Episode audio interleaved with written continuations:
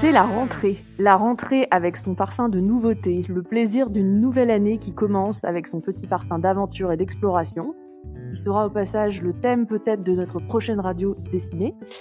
Les collègues que l'on retrouve, les nouveaux qui arrivent et ce sentiment d'écrire une nouvelle page ou en tout cas de repartir sur de bonnes bases. Le truc cette année, c'est qu'il faut bien sûr ajouter en plus de tout ça une nouvelle collection de masques, du gel hydroalcoolique et malheureusement beaucoup d'incertitudes. Mais rassurez-vous, nous, on ne bouge pas et on démarre une nouvelle saison 11, masquée mais présent pour nos 10 ans. Oui, parce que c'est les 10 ans de Podcast Science. On est là, à la vie, à la mort, et on est ravis de commencer cette nouvelle année avec vous en route. Nous sommes le 2 septembre de l'année apocalyptique 2020. Bienvenue dans Podcast Science.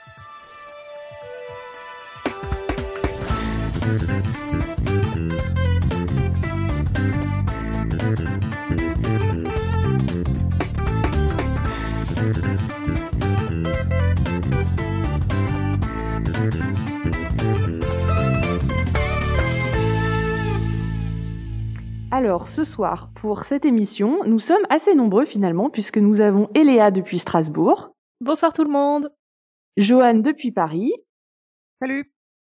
Claire depuis Paris. Coucou. Pascal depuis l'Alsace. Salut. Cléora depuis la Normandie. Hello tout le monde. Irène depuis la Corse. Bonsoir tout le monde et moi, Alexa, depuis Los Angeles. Et pour le sommaire de cette émission, je vais laisser Johan vous raconter un peu euh, tout ce qui va se passer. Très bien, merci Alexa. Euh, du coup, ça nous fait très plaisir de vous revoir tous. Et euh, je voulais vous annoncer que cette année, on va changer un petit peu de mode de fonctionnement. On va réduire la fréquence.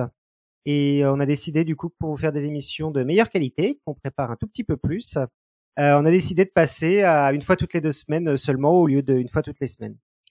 Euh, j'espère que le nouveau mode de fonctionnement vous plaira et devrait continuer à évoluer. Euh, on vous dira. Euh, ce soir, c'est une émission roue libre et du coup, c'est plein de petites chroniques de, de, quelques minutes. Et on commence par la chronique d'Alexa sur l'Etna, qui avait déjà fait commencer la chronique Volcan l'année dernière. Une nouvelle chronique de Cléora sur les petits oiseaux, les osios. Et la réponse au quiz tant attendu d'Eléa. Voilà. Et bah du coup, je te rends la parole, Alexa, pour la chronique Etna.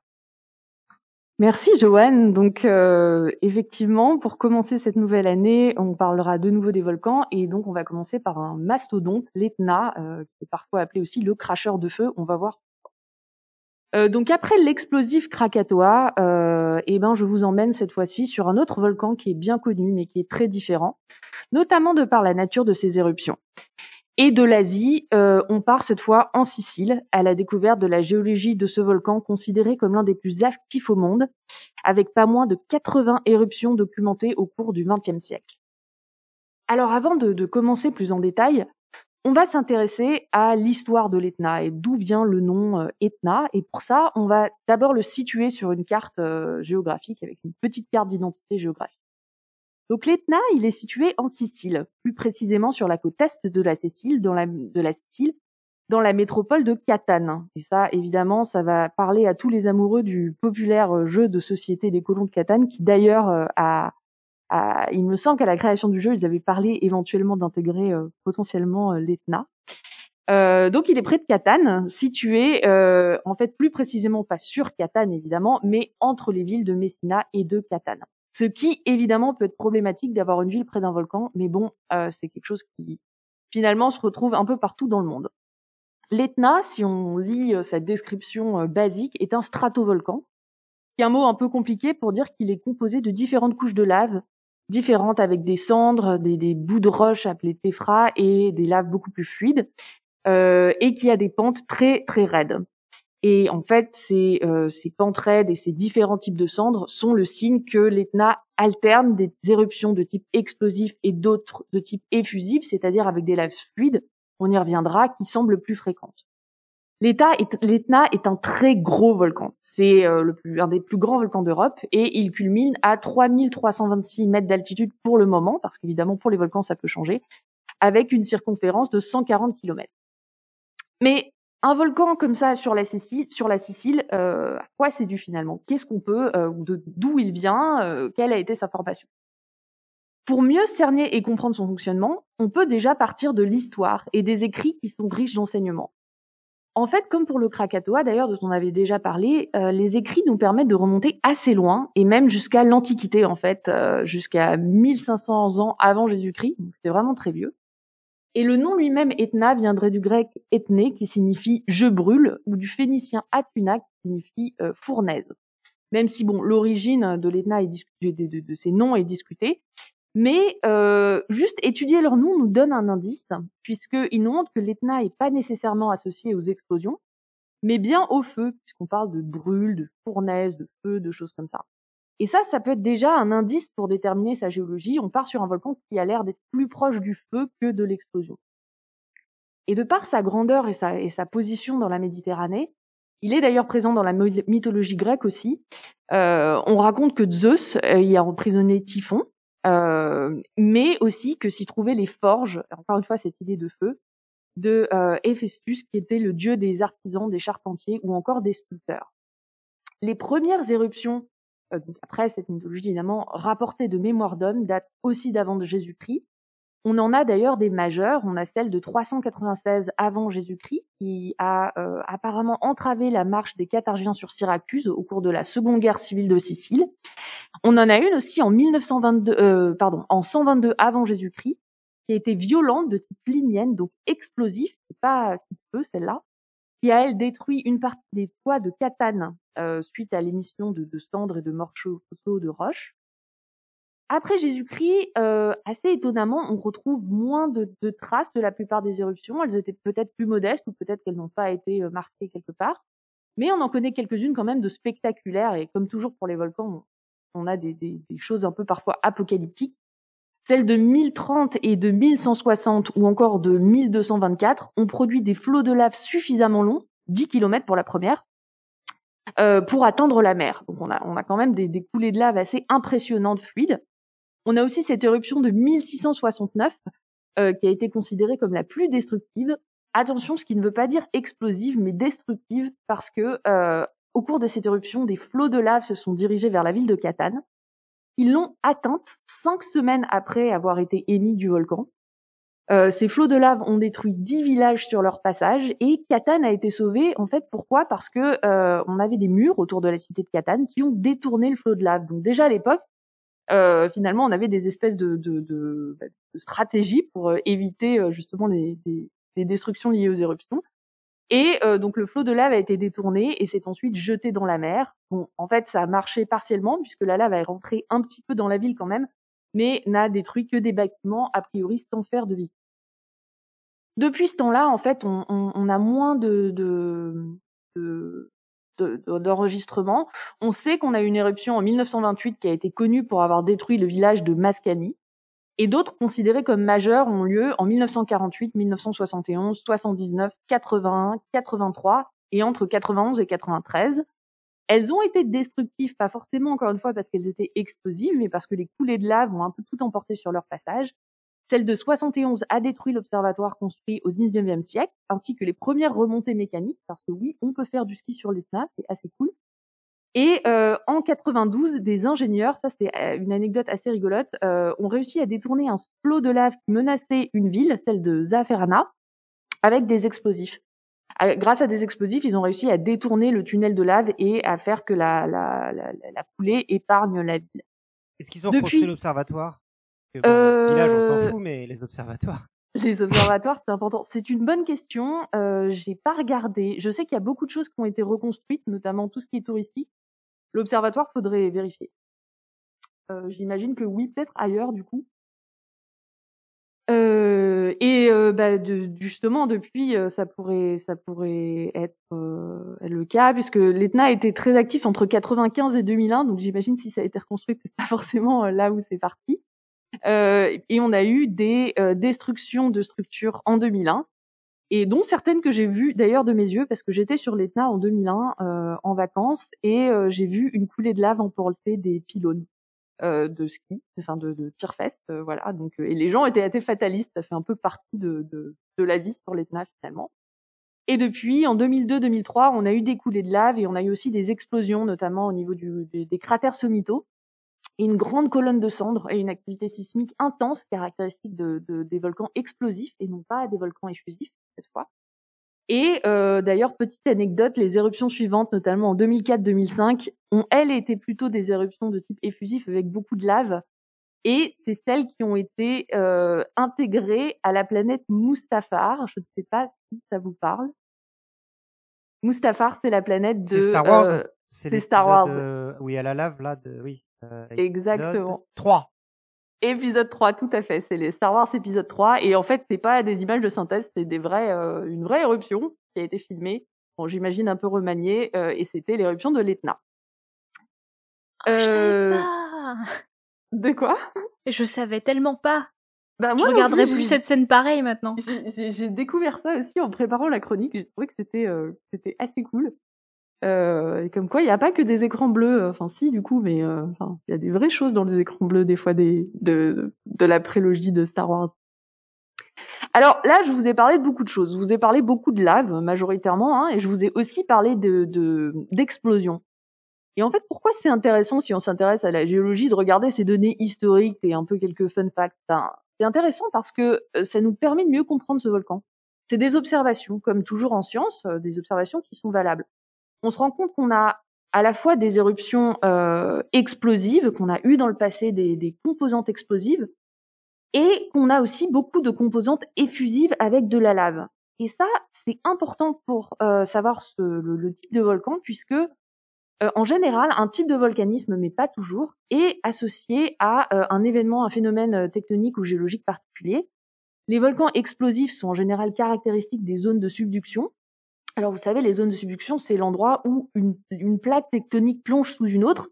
C'est souvent une plaque océanique vieille qui plonge sous une plaque continentale ou sous une autre plaque euh, océanique plus jeune.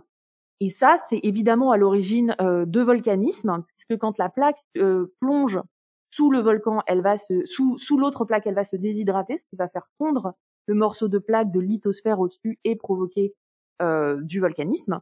C'est le cas du Vésuve, c'est le cas du Krakatoa, c'est le cas de tous les volcans de la bordure du Pacifique et ceux qu'on a évidemment du coup en, bordure des États-Unis sur la côte Pacifique, par exemple.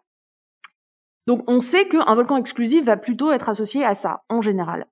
Par contre, un volcan effusif, lui, avec une lave très fluide, c'est plutôt ce qu'on retrouve au niveau des dorsales océaniques, par exemple, là où la croûte océanique se crée. Et ça peut aussi être ce qu'on trouve au milieu des volcans de type point chaud, comme Hawaï par exemple, ou comme le piton de la fournaise à La Réunion, qui se caractérise par ces laves vraiment euh, fluides. Alors ici, c'est super bizarre l'Etna, puisque apparemment on a les deux. Euh, on a des explosions avec de la lave qui est a priori euh, assez, assez, assez non fluide, justement, assez épaisse, et des, des laves plus fluides. Et surtout, il semble qu'avec les années, on a de plus en plus d'éruptions explosives. La morphologie de l'Etna va aussi dans cette direction de volcanisme mixte, puisque l'État a des cratères à son sommet, qui sont le lieu des éruptions explosives en général, qui sont aujourd'hui au nombre de cinq, que ça évolue, hein, euh, comme au Krakatoa. Euh, au cours des explosions, on a différentes cratères qui au sommet. Euh, et on a aussi, par contre, pour les phases effusives, des fissures qui s'ouvrent sur les flancs du volcan, donc en général pas dans le cratère, où là, la lave s'est donc on a bien les deux. On a les deux types d'explosions, on a des cratères et des fissures, et on a les éruptions explosives qui semblent s'intensifier ces dernières années. Du coup, est-ce que ça pourrait dire que l'Etna changerait et passerait d'un volcanisme plus fluide à un volcanisme plus explosif? Est-ce que c'est possible pour un volcan de changer? Alors une autre réponse peut venir des autres outils qu'on a à disposition pour comprendre ce qui se passe sous Terre. Est-ce que vous avez des idées par rapport à ce qu'on a un peu déjà dit là-dessus? Comment est-ce qu'on peut savoir ce qui se passe? Euh, la dernière fois, tu disais qu'on pouvait utiliser des ondes euh, pour. Euh... Sismiques, ouais, les ondes sismiques, alors tout à fait, on peut utiliser ça. Et on va d'ailleurs. Une autre idée En fait, on peut tout. Ouais Non, mais. Les ondes sismiques, je reste là-dessus. les ondes sismiques, effectivement. On peut aussi utiliser les roches, tout simplement. Regarder les roches, regarder les laves et faire l'analyse chimique de leur composition. Donc creuser, quoi. Alors pas forcément creuser. En fait, euh, le volcan, bah, quand il va, on, tu vas avoir une éruption, il va, on va avoir de la lave évidemment. Et si on récupère cette lave à l'extérieur et qu'on l'analyse chimiquement, elle va nous donner des informations sur l'endroit où elle s'est formée, la fusion partielle qui a été à l'origine de cette lave, c'est un matériel qui était dessous qui a. Et donc, ensuite, quand cette lave se solidifie, elle forme une roche, et cette roche, si on l'analyse, elle va avoir les caractéristiques du lieu où elle s'est formée. Est-ce qu'on sait, est qu'on sait exactement d'où elle vient en fonction de sa composition, ou c'est l'inverse? Alors, euh, bah, du coup, là, en, là, on va savoir d'où elle vient euh, en fonction de sa composition. Et comment on sait la composition de ce qu'il y a dessous? Bah Justement, comme tu l'as dit, l'étude des ondes sismiques, euh, l'étude d'autres roches qu'on a trouvées avant. Disons que maintenant, on a une, une, idée suffisante de la composition de la Terre pour savoir quand on trouve cette roche, savoir d'où elle vient. Euh, et euh, d'ailleurs, en fait, regarder ces roches va nous en apprendre donc beaucoup sur d'où ça vient et euh, quel est l'endroit le, le, où l'Etna s'est formé. Mais euh, elle va aussi nous permettre de remonter dans le temps et de savoir si l'Etna a effectivement changé. Parce que quand on va trouver des roches qui sont vieilles, par exemple de, de 500 000 ans, qui est la, la date à laquelle l'Etna s'est formée, on va pouvoir voir quelle était la composition des roches à ce moment-là et la comparer aux roches plus récentes. Et l'analyse justement de ces laves montre qu'elles étaient de type Donc ça, c'est un peu un gros mot pour dire qu'elles sont de type basal très fluide, semblable à celui qu'on trouve sur une dorsale. Sauf que l'Etna, comme on l'a dit, il n'est pas du tout situé sur une dorsale. Par contre, c'est compatible ça avec euh, un volcanisme de type point chaud. Donc on aurait sur l'Etna des anciennes laves qui colleraient de par leur composition et l'analyse de, composants qu'on trouve dans ces laves qui sont appelés les terres rares, euh, les, métaux qui dont les lanthanides, si vous regardez une classification périodique des éléments, euh, ça va dans ce sens. Donc à l'époque, dans le passé, on avait plutôt des laves de type point chaud. Simplement, si on compare maintenant aux laves plus récentes, notamment euh, à celles en 99 ou celles il y a 7000 ans, on euh, se rend compte que l'analyse de la composition des laves, ben, on se rapproche un peu plus de zones de subduction. Du c'est super bizarre parce que on peut dire mais pourquoi est-ce qu'on se retrouve dans une zone de subduction alors qu'on était avant un point chaud? Est-ce qu'on aurait un moyen de, de trancher entre les deux? Oui, Eléa, tu avais une question? Euh, ouais, c'est juste pour euh, clarifier parce que mes, mes, souvenirs de géologie commencent à dater, j'avoue. Hein. Donc du coup, juste les dorsales, c'est l'endroit où il y a de la croûte terrestre qui se fabrique parce qu'il y a de l'activité volcanique, c'est ça? Exactement. Les dorsales, elles sont au milieu de l'océan. Par exemple, c'est les limites des plaques euh, tectoniques. C'est une des limites possibles des plaques tectoniques. Ouais. C'est là où tu crées de la nouvelle euh, plaque tectonique en fait. Là où tu et en général tu crées du plancher océanique euh, elle se trouve voilà, au milieu. Du coup, le point chaud, c'est un endroit où tu crées de la lave, mais c'est pas forcément la limite d'une plaque tectonique? Exactement. Un point chaud, il est, c'est une remontée de matériel très très profond. On pense que ça peut venir euh, des vraiment de même de la limite euh, noyau manteau, donc très profond de la Terre. Tu as une remontée de matériel chaud qui, en remontant, va faire fondre partiellement la, la lithosphère en arrivant à la surface et faire un volcan. Et la zone de subduction, c'est l'endroit où la plaque terrestre, elle replonge dans euh, la croûte terrestre et, voilà. et ça refait aussi des volcans.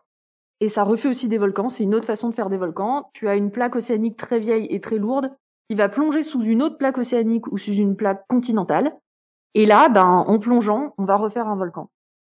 Sachant que euh, le bout de la subduction, quand toute ta plaque océanique elle est descendue sous l'autre plaque et qu'elle est tellement descendue qu'en fait ça a rapproché deux continents entre eux, Là, tu fais une collision et tu fais une chaîne de montagnes. Ok.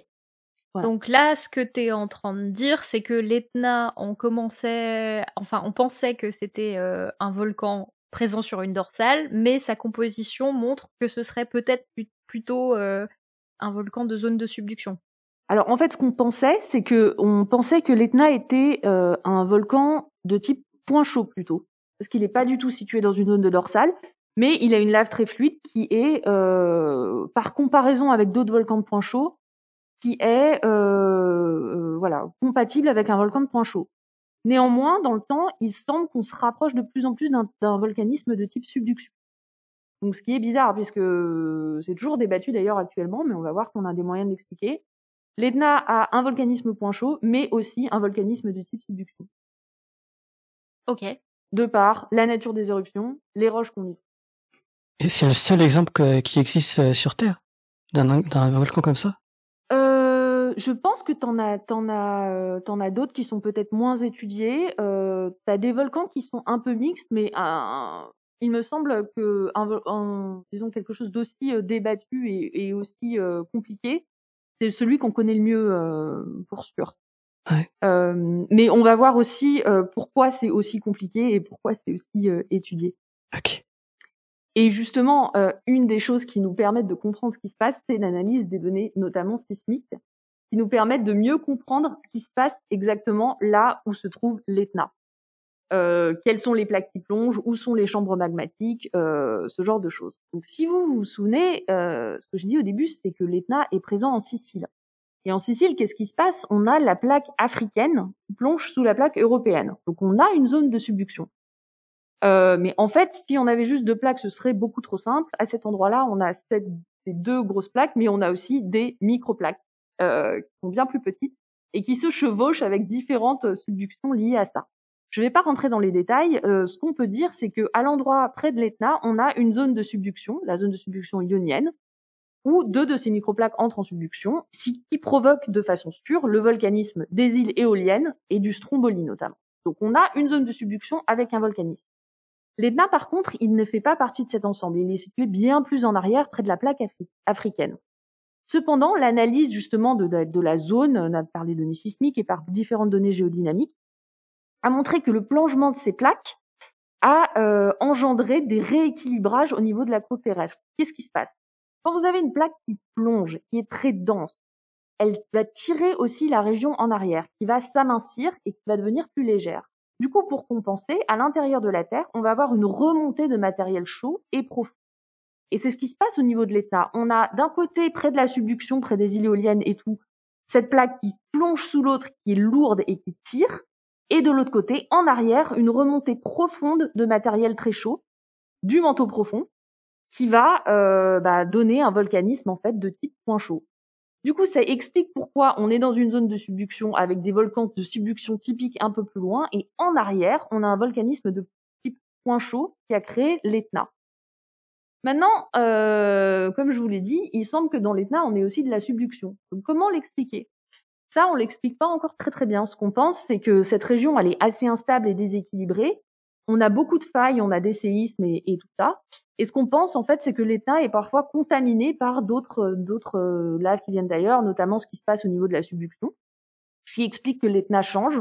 L'Etna peut peut-être aussi bouger, se déplacer hein, avec la plaque sur laquelle il est vers la zone de subduction et donc évoluer d'un magmatisme qui est type point chaud beaucoup plus léger à un magmatisme beaucoup plus explosif. Et du coup, euh, on a, c'est comme ça qu'on peut se retrouver. Euh, c'est encore très discuté, hein, mais c'est une, une, une, hypothèse qui semble tenir la route, qui explique comment on a ce volcanisme un peu mixte au niveau de l'État, et surtout maintenant un espèce de glissement vers un volcanisme de type point chaud à un volcanisme de type euh, subduction explosif. Donc, comme toujours en géologie, en fait, ce que ça nous montre, c'est que c'est vraiment l'analyse conjointe de plein de données, des données sismiques, des données de lave, des données de, de, de historiques, etc., qui nous permettent de conclure. Et euh, j'aimerais terminer là-dessus, euh, sur le fait que l'Etna change. En quoi, bon ok, c'est intéressant d'un point de vue géologique, si vous adorez la géologie, c'est trop cool. Mais euh, ce qui est important, c'est que, comme on l'a dit, l'Etna se situe quand même dans un endroit densément peuplé. Et ce que ça veut dire, ça, c'est que si on passe d'un volcanisme effusif qui est dangereux, mais bon, où finalement on a des, des coulées de lave qui emportent tout sur leur passage, si on passe à un volcanisme explosif, là, c'est plus du tout le même délire on peut se retrouver comme le Krakatoa, on peut se retrouver comme le mont Sainte-Hélène en 1980 qui fait exploser tout, on peut se retrouver comme euh, pour euh, le, le, Villarica par exemple près de Pucon. Si on a une explosion, on peut avoir des nuées ardentes, on peut se retrouver comme le Vésuve et détruire complètement une ville. Voilà, c'est pas la même chose. Du coup, comprendre vraiment ce qui se passe au niveau géologique, comprendre comment un volcan peut changer et, et comprendre ça, ça nous permet aussi de bah, d'avoir euh, une meilleure anticipation des risques euh, qui seront à venir forcément. Euh, savoir comment euh, on va on va détruire des des, euh, des, des, des stations de ski qui sont sur l'Etna, des maisons, mais évidemment les, les villes autour.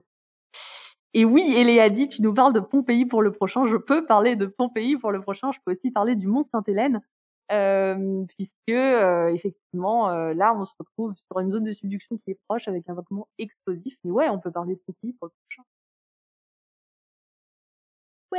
Et d'ailleurs, Naples, euh, on peut dire que Naples, euh, bon, euh, est près de Pompéi, et donc bah, si le Vésuve décide d'exploser à nouveau, ça risque d'être un problème.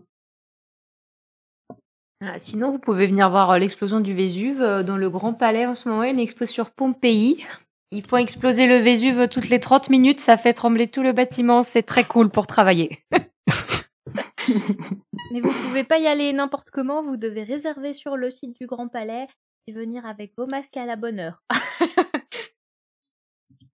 Il faut réserver bien en avance parce que sinon il n'y a plus de place. C'était l'info pratique parisienne. Mais c'est bien, c'est bien, c'est bien. Venez au palais. Venez au palais. Ah bah attends, je suis cool, c'est même pas de la pub pour le palais de la découverte, là, c'est pour les voisins, quoi. Pour une fois. non, sinon, allez voir euh, le palais de la découverte, euh, parce que euh, c'est bien, il y a des médiateurs géniaux qui font des exposés trop cool. et, surtout, et en plus, il y a personne en ce moment. Euh, bah du coup, on va passer à la chronique d'après, qui est celle de Cléora. Qui, euh, du coup, commence par un cycle de chroniques sur les oiseaux. Et je vous la lance. Coucou à tous, bienvenue dans une première petite chronique sur les osios. Vous savez, là, les dinosaures volants à plumes qui des fois peuvent piailler fort le matin. En cette onzième saison de Podcast Science, à chaque roue libre, je vais vous proposer une petite chronique autour des oiseaux et de l'ornithologie. Et aujourd'hui, tant qu'on y est encore en ce début de septembre, j'aimerais rapidement vous parler de deux oiseaux d'été. Enfin, quand je dis oiseaux d'été, ce sont les oiseaux qui migrent entre l'hémisphère nord et l'hémisphère sud pour vivre uniquement en été. Deux petits passereaux migrateurs qui, malgré leur petite taille, peuvent parcourir plus de 10 000 kilomètres entre l'hémisphère nord et l'hémisphère sud, entre l'Europe et la partie subsaharienne de l'Afrique par exemple. J'ai nommé les hirondelles et les martinets. Des oiseaux trop facilement confondus, mais qui pourtant font bel et bien partie de deux familles différentes. Les apodidés pour les martinets et les hirundinidés pour les hirondelles. Et oui, en plus de ces différences à connaître, il y a toute une famille d'espèces hirondelles et toute une famille d'espèces de martinets. Du coup, pas facile de les reconnaître du premier coup d'œil, d'autant plus que ces oiseaux sont maîtres de la haute voltige, ne laissant dévoiler qu'une simple silhouette à contre-jour. Un jour de plein été, où je m'étais baladé sous un beau ciel bleu, j'entendis des cris stridents typique de la saison. Comme les cigales, dès qu'on les entend, ça sent déjà l'été. Là, vous entendez? J'ai alors levé la tête et ai vu très haut dans le ciel un attroupement d'oiseaux. Les observant à contre-jour, je ne voyais aucune couleur, seulement des silhouettes. Serait-ce des hirondelles ou des martinets? Par une simple silhouette, on peut éventuellement les distinguer. Les hirondelles ont des ailes courtes et pliées, comme si, en vélo, vous vous courbiez pour prendre davantage de vitesse.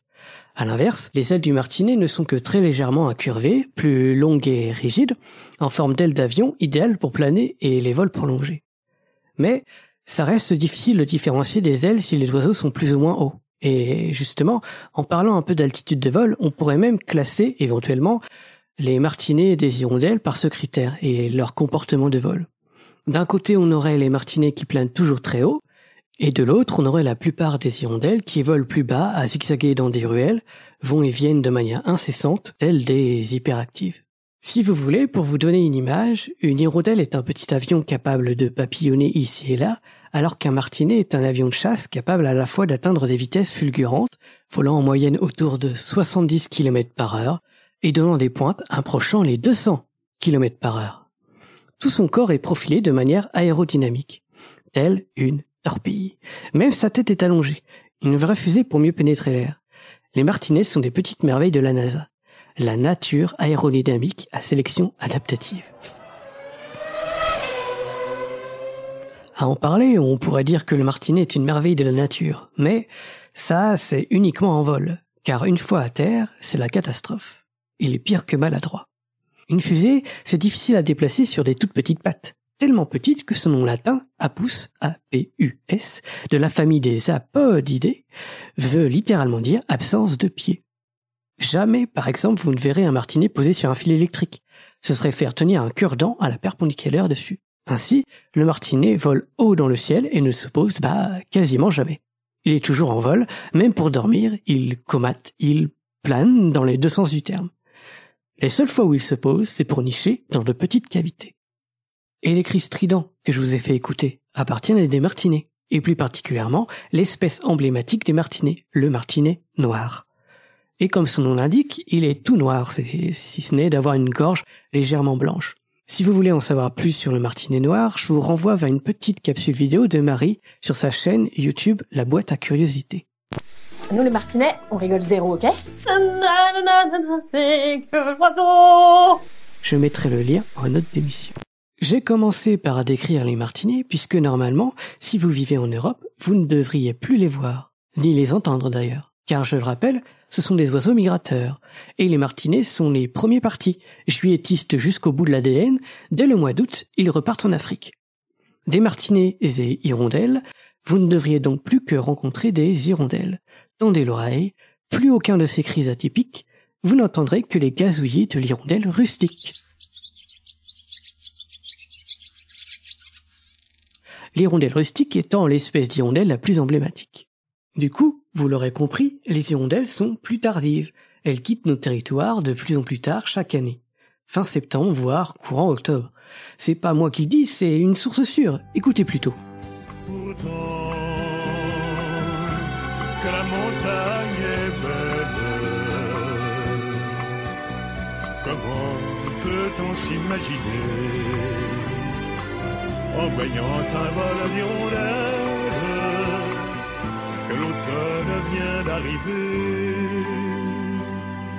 Et comme lui, comme Jean Ferrat, début d'automne, je suis sûr que vous avez déjà vécu cette scène. S'apprêtant à repartir pour l'Afrique, les hirondelles se rassemblent en immenses troupes, souvent côte à côte le long des fils électriques. Dès lors posées, vous pouvez admirer leurs couleurs. L'hirondelle rustique, la plus commune donc, a le ventre blanc, une longue queue fourchue qui se termine en filament, et surtout un front et une gorge rouge foncé. Nous sommes loin du quasi tout noir du martinier noir. Mais si toutefois vous croyez qu'il suffit de se fier au ventre blanc pour annoncer assurément que vous ayez en face de vous une hirondelle, détrompez-vous, car le martinet à ventre blanc existe. Bon, il séjourne l'été uniquement près de la Méditerranée, mais il existe. On peut donc se fier entièrement aux couleurs de l'oiseau. Beaucoup d'hirondelles ont le ventre blanc, mais certains martinets aussi. Et même chose, on ne peut se fier uniquement au comportement de l'oiseau. Tous les martinets planent très haut dans le ciel, mais c'est également le cas de certaines hirondelles, comme l'hirondelle de fenêtre.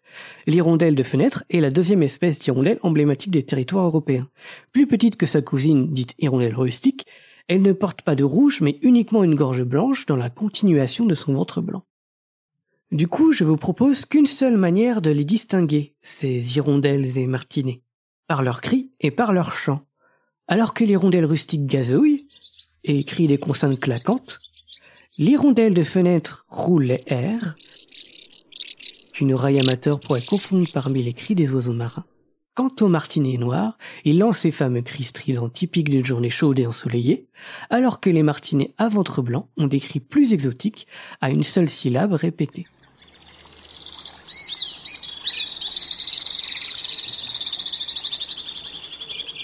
En fait, peu importe l'oiseau, c'est toujours plus facile d'utiliser leur chant ou leur cri. Mais là, avec ces stars de la voltige, ils passent tellement rapidement et certains ne se posent seulement pour nicher ou faire leur famonie que c'est d'autant plus utile de reconnaître leur chant ou leur cri. D'ailleurs, martinets et hirondelles se différencient aussi sur leur comportement de nidification. Les martinets utilisent une cavité alors que les hirondelles construisent leur nid avec de la boue, sous un toit ou sous une fenêtre par exemple. Ah, et euh, je ne sais pas si vous avez déjà remarqué, mais ne traînez pas longtemps sur les trottoirs où quelques-uns de leurs nids sont fixés plus haut. Vous risquez d'avoir des surprises du type... Euh, et même si ça peut être dérangeant pour certains, autant la rappeler, oiseaux et nids sont protégés par la loi. À ce titre, plus globalement, l'impact de l'activité humaine sur le comportement de ce genre d'oiseaux commence à bien être étudié scientifiquement. Dernièrement, on sait par exemple qu'à l'échelle de l'individu, l'éclairage artificiel favorise les activités nocturnes des martinets noirs. Les insectes qu'ils adorent étant attirés par la lumière artificielle, les martinets changent leurs habitudes pour profiter du festin. Alors qu'à l'inverse, à l'échelle de l'espèce, les martinets enregistreraient toujours des lieux et trajectoires similaires génération sur génération durant leur migration, ne changeant donc aucune de leurs habitudes. Enfin, pour clore cette euh, petite chronique, j'aimerais terminer sur deux dictons français faisant référence à ces oiseaux. Le premier, hirondelle volant haut, le temps sera beau, hirondelle volant bas, bientôt il pleuvra. Un dicton très connu qui a d'ailleurs des bases scientifiques, puisque le changement d'humidité et de température dans l'atmosphère autour des gros nuages orageux font que les insectes se rapprochent du sol, là où il est fait plus chaud. Du coup, les hirondelles n'ont plus qu'à se servir, elles volent euh, au ras du sol. Le second proverbe serait tiré d'Aristote, une hirondelle ne fait pas le printemps. Un dicton qui est tout à fait dans le thème du podcast. Non pas que ça parle directement de science, mais plus de démarche euh, méthodologique. Une hirondelle ne fait pas le printemps. C'est pas parce que je viens de voir une hirondelle que ça y est le printemps ou que le printemps arrive. Un seul fait isolé ne suffit pas à tirer des conclusions générales. Ou dit autrement, on ne peut tirer une généralité à partir d'un seul exemple. Une hirondelle ne fait pas le printemps. Voilà, j'espère que cette petite chronique vous aura plu. Pour la prochaine, on ne parlera plus de printemps, mais d'automne. Un oiseau lié à la saison automnale.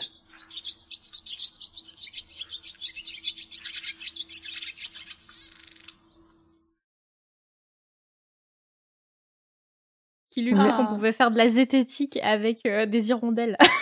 ouais. Super cette chronique. Ouais, c'est top. Ouais. Euh, ça tombe vraiment à point parce qu'on a eu des, des débats euh, passionnés pendant cet été sur comment est-ce qu'on reconnaît une hirondelle et un martinet. Bah, maintenant, euh, maintenant, je sais quoi dire. Merci. Moi, j'ai été voir Léa pendant mes vacances et, et, je sais reconnaître la ciguë de la carotte sauvage. Dans un autre registre. Dans un autre registre. Je pourrais faire une chronique sur les confusions botaniques, mais le problème c'est que les plantes ça s'entend pas. Ah, les digitales, t'es pas encore au point, Johan, hein, si je peux me permettre. c'est quoi cette histoire de digital? On m'a dit, il y a la digitale, c'est toxique, faut pas. Et puis j'en ai vu une autre rose et j'ai dit c'est une digitale. Elle m'a dit non et depuis on peut parler?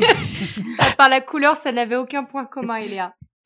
si, il y avait des fleurs, une cloche de côté. Enfin, c'est effectivement. Bah, pas du tout des vu, tu vois la différence, mais. Mais tu Dans sais le pas doute, ce que t'as Johan, vu. tu manges rien. c'est à peu près ce que j'ai répondu à Eléa. Je, je, c'est un truc qui ressemble à de la ciguë. Tu me dis que c'est comestible. Je veux pas me précipiter pour en bouffer quand même. c'est bien, bon réflexe. euh, bah, merci beaucoup, Cléora. Et puis, euh, et puis, on passe à la dernière chronique de ce soir, qui est la réponse au quiz d'Eléa. La réponse au quiz. Alors, je rappelle le quiz du moment euh, de la décennie, du siècle, puisque ça fait un moment qu'il est en cours ce quiz. La question était la vitamine C empêche de dormir, info ou intox. Alors, je sais pas si vous vous avez fait vos devoirs euh, pendant pendant l'été, l'équipe de podcast science. Alors moi pas du tout. non, pas du tout, personne. on, a certains auditeurs qui nous ont envoyé des, des réponses. Alors euh, Daon nous a dit qu'elle attendrait d'avoir l'avis d'Alan sur la question. Et en attendant, euh, elle évite la choucroute, euh, qu'elle sait riche grâce au professeur Celos qui était venu dans notre dernière émission. Donc elle n'a pas vraiment répondu à la question, mais je n'ai pas pu avoir l'avis d'Alan avant cette émission. Et on a Corentin qui nous envoie euh, cette réponse. Après une brève recherche, euh, il semblerait que l'assimilation de vitamine C au problème de sommeil semble due à un vieil avertissement en raison d'une contribution de cette vitamine à la synthèse de la dopamine, euh, dont la véracité ne semble pas avoir été établie. Donc il dirait intox. Alors, le sujet traîne depuis assez longtemps et effectivement, j'ai aussi lambiné pas mal avant de me lancer pour décortiquer ce problème. Euh, et j'ai commencé euh, à faire ce que je fais toujours quand je dois répondre à des quiz. Je suis allée taper sur Google des mots comme vitamine C et sommeil ou vitamine C et dormir. Et là, invariablement, je tombe sur des sites comme euh, Doctissimo, euh, Natura quelque chose, qui se, qui se copient des lignes de réponse euh, entre eux. Et il semblerait que non, la vitamine C n'empêche pas de dormir, suivi de dizaines de commentaires de personnes qui témoignent que ça ne change pas leur vie ou au contraire que euh, ça les empêche vraiment de dormir. Voilà, j'aurais pu m'arrêter là et rester sur ces titres de blog en vous disant que c'est une intox. Euh, mais pourquoi est-ce que cette idée reçue, reçue est aussi répandue et d'où ça vient? Moi-même, je me souviens encore de ma grand-mère ou de mes parents me dire ne bois pas de jus d'orange le soir, tu vas mal dormir. Alors, est-ce que c'est parce que euh, le jus d'orange contient de la vitamine C que je vais mal dormir? Euh, Creusons un peu. Alors, déjà, qu'est-ce que c'est que la vitamine C? Euh, La vitamine C, c'est un nutriment dont on a besoin pour tout un tas de choses dans le corps humain, et c'est notamment un antioxydant. Euh, ça sert à de nombreuses enzymes pour qu'elles fonctionnent bien et euh, ça permet aussi au système immunitaire de fonctionner. Ça garantit la synthèse du collagène, la protéine qui est nécessaire pour garder une peau euh, belle et élastique. Bref, ça sert un peu à tout, sauf à fabriquer le café.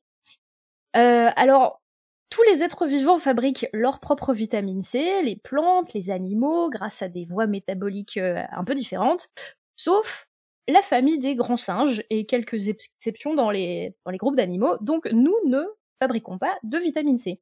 Ça, c'est dû à une mutation dans un gène qui code pour une enzyme qui s'appelle la L-gulono-1,4-lactone oxydase et qui est requise pour l'une des dernières étapes de la production de la vitamine C. Pas de bol, nous, il faut qu'on consomme notre vitamine C euh, qui vient d'ailleurs. Alors, vous avez probablement entendu de la vitamine C puisque ne pas en consommer, ça provoque une maladie qu'on appelle le scorbut. Une maladie très sympathique qui, euh, à l'époque, touchait surtout les personnes euh, qui voyageaient en bateau pendant de longues périodes et qui n'avaient pas accès à de la nourriture fraîche. Ça provoque d'abord de la fatigue, un amaigrissement, des petits œdèmes par-ci par-là, et le déchaussement des dents, la dégradation des gencives, des hémorragies et autres joyeusetés qui peuvent aller jusqu'à la mort. Donc manger de la vitamine C, c'est important. Alors, en quoi en trouve-t-on? Dans le jus d'orange, tout le monde le sait, sagesse populaire, et dans les agrumes en général. Autrefois, les marins emportaient des barils de jus de citron qu'ils rationnaient pour en prendre un peu chaque jour afin de ne pas manquer de vitamine C. Euh, c'est entre autres pour ça que cette molécule, la vitamine C, est appelée l'acide ascorbique. A, absence de, et scorbique pour le scorbut. Vrai nom chimique, c'est aussi l'acide oxo-3-gulofuranolactone, ou alors E300 dans la liste des additifs alimentaires. Et on va rester avec vitamine C, c'est vachement plus simple. Alors, pour ne pas être carencé, euh, l'Organisation mondiale de la santé estime qu'il faut consommer environ 110 mg de vitamine C par jour pour un adulte. Mais qu'est-ce qui se passe si on en mange trop? Normalement, euh, l'excédent est éliminé dans les urines, mais ça peut aussi provoquer des maux d'estomac, des diarrhées ou des calculs rénaux. Voilà, vous êtes prévenus, mais apparemment les troubles du sommeil ne sont pas référencés comme euh, un symptôme de l'excédent de vitamine C. Alors si on continue à creuser un peu, on trouve quelques études qui testent un peu l'effet de la vitamine C sur le sommeil dans certains contextes très particuliers. Par exemple, une étude que j'ai trouvée dit que donner de la vitamine C en complément à quelqu'un qui ne dort pas d'habitude réduit les pertes de mémoire associées au manque de sommeil. Bon. Des études sur des rats montrent que la vitamine C atténuerait euh, le stress cellulaire généré par le manque de sommeil un autre résultat. D'autres euh, papiers euh, disent que par ses effets antioxydants, la vitamine C permet d'améliorer les symptômes des personnes qui souffrent d'apnée du sommeil. Donc il y a plein de petites études qui viennent de journaux plus ou moins obscurs qui montrent que la vitamine C aurait plutôt un effet bénéfique sur le, sommeil et, et pas l'effet de nous empêcher de dormir. J'ai même trouvé une étude très sérieuse qui montre que manger deux kiwis avant de dormir améliore la durée du sommeil d'un panel test qui souffre d'insomnie. Voilà, c'est le genre d'études qu'on peut trouver sur l'internet mondial. Alors est-ce que c'est l'effet de la vitamine C contenue dans le kiwi ou l'effet d'autre chose dans le kiwi? Pour le coup, on ne sait pas. Euh, il y a même eu un test qui dit que injecter de la vitamine C en intraveineuse, ça c'est une étude de 2011, ça permet d'améliorer la qualité et la durée du sommeil chez des patients qui se font dialyser. Bref, toutes sortes d'expériences, mais rien de très très concluant pour indiquer que euh, la vitamine C impacte le sommeil. Par contre, on trouve pas mal d'études qui euh, qui sont analytiques sur des résultats d'enquête et qui corrèlent le fait de dormir moins euh, au fait de consommer des boissons sucrées, notamment chez les enfants ou alors euh, des boissons énergisantes chez les ados. La qualité du sommeil semble se réduire si on consomme des boissons sucrées avant de se coucher. Alors peut-être que le fait de penser que la vitamine C empêche de dormir, c'est donc lié à cette fameuse histoire de jus d'orange. Le jus d'orange étant sucré, on dort moins bien. Et d'ailleurs, les premiers cachets de vitamine C étaient aromatisés à l'orange. Peut-être que euh, le lien a été vite fait dans, dans la croyance populaire, alors je vous dis ça sans conviction et sans certitude. Sachez au passage que si vous voulez de la vitamine C, l'orange n'est pas la meilleure solution pour vous, puisque si on regarde sur le site qui s'appelle euh, CICAL, C-I-U-U-A-L, c'est un site euh, sur la valeur nutritionnelle des aliments qui est assez bien fait et que vous pouvez consulter. Euh, vous retrouvez que en moyenne, dans, dans les aliments comme la cerise acérola, vous avez 2,8 grammes pour 100 grammes euh, d'aliments, euh, ce qui est énorme. Euh, et que en tête des aliments qui contiennent le plus de vitamine C, vous trouvez plutôt des choses comme le persil, le thym, le réfort ou le chou frisé, ce qui donne vachement moins envie pour certaines personnes que le jus d'orange, qui arrive très très loin dans la liste. Une autre info que j'ai trouvée au passage en faisant cette chronique, et qui pourrait vous intéresser, on sait que la vitamine C est partiellement dégradée à la cuisson, mais pas à la congélation. Donc vous pouvez considérer qu'en congelant des fruits pour l'hiver, leur teneur en vitamine C sera quasiment identique à celle de fruits que vous avez cueillis euh, en été. Euh, voilà. Donc j'ai même euh, découvert en faisant cette chronique que euh, l'idée selon laquelle la vitamine C était si bénéfique pour la santé, euh, et même qu'elle pouvait guérir des trucs comme le rhume, la grippe, le cancer, ça venait directement d'un type qui s'appelle Linus Pauling, que vous avez probablement euh, dont vous avez probablement entendu parler. Et là, je vois Claire faire une tête.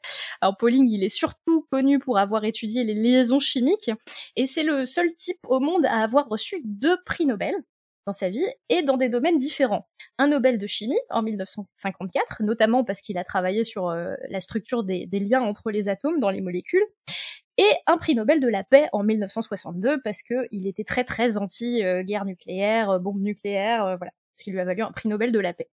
Alors lui était convaincu euh, que consommer de grandes quantités de vitamine C, ça pouvait soigner virtuellement n'importe quoi. Il suffisait d'y mettre la dose.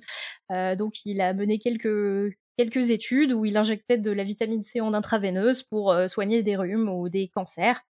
Euh, voilà, euh, si on regarde un peu dans la littérature, les résultats sont très très mitigés hein, pour le traitement euh, des rhumes. Il y a même des gens qui ont essayé récemment de, tester la vitamine C et l'association de vitamine C avec une autre molécule qui s'appelle la quercétine pour soigner le Covid-19. Oui, parce que là, ces derniers mois, on a tout testé et tout utilisé hein, pour voir si ça avait un impact. pareil, les résultats ne sont pas complètement fou, même si ça peut améliorer certains symptômes. Voilà. Euh, Linus Pauling, juste pour revenir, a apparemment fondé une pratique qui s'appelle la médecine orthomoléculaire. A appris ça euh, en cherchant, je ne sais pas si vous connaissiez les autres. Euh, c'est une médecine qui est fondée sur le fait que donner les bons aliments dans les bonnes proportions, ça pouvait guérir absolument n'importe quoi. Donc Bon, on ne sait pas trop comment il est passé de la chimie à la médecine euh, tout d'un coup euh, dans sa vie, mais ça a l'air d'être euh, un syndrome de beaucoup de grands scientifiques de commencer dans pas un, un truc de prix Nobel, ça, de, partir dans, des trucs un peu ésotériques?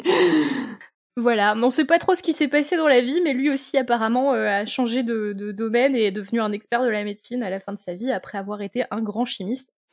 donc je vous invite à vous renseigner sur cette histoire, c'est assez amusant. Voilà. En tout cas, l'idée que la vitamine C fait des miracles, c'est pas nouveau, mais euh, pour conclure, euh, même si elle a des effets euh, bénéfiques pour le fonctionnement de l'organisme, que la vitamine C empêche de dormir, il semblerait que ce soit une intox. Euh, ce que je peux dire pour euh, terminer cette chronique, c'est que on peut se souvenir que pour quelqu'un en bonne santé, globalement, ne manquer de rien et manger de tout en quantité suffisante pour remplir notre rapport euh, journalier recommandé, ce sera toujours mieux que de supplémenter en tout et que de pallier à n'importe quoi avec des cachets de vitamines à tout va. Voilà. Et peut-être dans une prochaine émission, je vous raconterai pourquoi les vitamines sont numérotées de A à F, si ça vous intéresse. Ça aussi, c'est une découverte que j'ai fait en préparant cette chronique et je pense que ça mérite un dossier en Oui. C'est un Pokédex C'est comme les Pokémon C'est comme les Pokémon, ouais. Eh ben merci euh, Eléa. Est-ce qu'on a une, une, un nouveau quiz du coup qu'on annonce aujourd'hui ou? Oui, alors on a un nouveau quiz. Est-ce que euh, c'est bon, je l'annonce? Ouais. Roulement de tambour. Alors le prochain quiz, du moment, auquel on répondra dans la prochaine émission Roue libre, dont la date n'est pas encore fixée. Euh, on peut prendre un coup de soleil derrière une vitre, un faux ou un tox. Je sais pas si vous avez déjà des, des réactions à cette question dans l'équipe. J'ai déjà eu des, discussions avec des amis là-dessus une fois, euh, qui s'étaient moqués de quelqu'un qui avait dit qu'il avait eu un coup de soleil, un coup de soleil derrière une vitre. Donc euh, voilà. moi sur le bras gauche, en conduisant, ouais moi, mais moi, je me demande à chaque fois que ouais, je prends la voiture et à chaque fois, je me, je me pose la question à chaque fois que je suis dans une voiture et que j'ai du soleil dessus et que j'ai peur de prendre des coups de soleil. Mais moi, je vois pas pourquoi on n'en prendrait pas de coups de soleil d'ailleurs. C'est ça la question pour moi. Sauf s'il y a des filtres anti-UV sur la vitre. Ah. Hmm. Donc une vitre normale. ouais, un peu de rigueur, merde. Une vitre où tu prends des coups de soleil? Je crois que c'est la définition officielle. Une vitre en verre, non mais très bien. Ben, ben, donc maintenant, on vous attend tous, vous les auditeurs, pour euh, répondre et réfléchir à ce quiz dans les semaines qui viennent. Et donc, on, comme l'a dit Eléa, on, fera la réponse, elle fera la réponse à ce quiz dans, bah, dans quelques semaines quand on aura la prochaine euh, roue libre. Est-ce que nous avons des annonces à faire pour euh, euh, pas d'annonce particulière, mais par contre, euh, peut-être passer le message que euh, si vous, vous, êtes spécialiste d'un domaine et que vous avez envie de vulgariser le sujet dans un dossier de podcast science, vous pouvez nous envoyer un petit message pour qu'on organise éventuellement une émission avec vous. Et si vous voulez contribuer par des petites chroniques et des choses, voilà, n'hésitez pas à nous envoyer un, un message. On est toujours ravis d'accueillir des gens, voilà. Effectivement, on a des invités effectivement qu'on invite, mais une partie des, personnes extérieures qui participent sont aussi des personnes qui nous ont contactés. Donc effectivement, n'hésitez pas si vous avez envie de parler d'un de, vos sujets favoris, euh, sera ravi d'organiser ça. Je crois qu'on arrive à la fin de cette émission de rentrée, cette première émission de la saison 11. On espère qu'elle vous aura plu, avec finalement pas mal de sciences naturelles, comme on disait dans le temps. On a eu parlé pas mal de, biologie et de géologie. On se retrouve à coup sûr dans deux semaines euh, pour un dossier, je crois. Et d'ici là, que servir la science soit votre joie.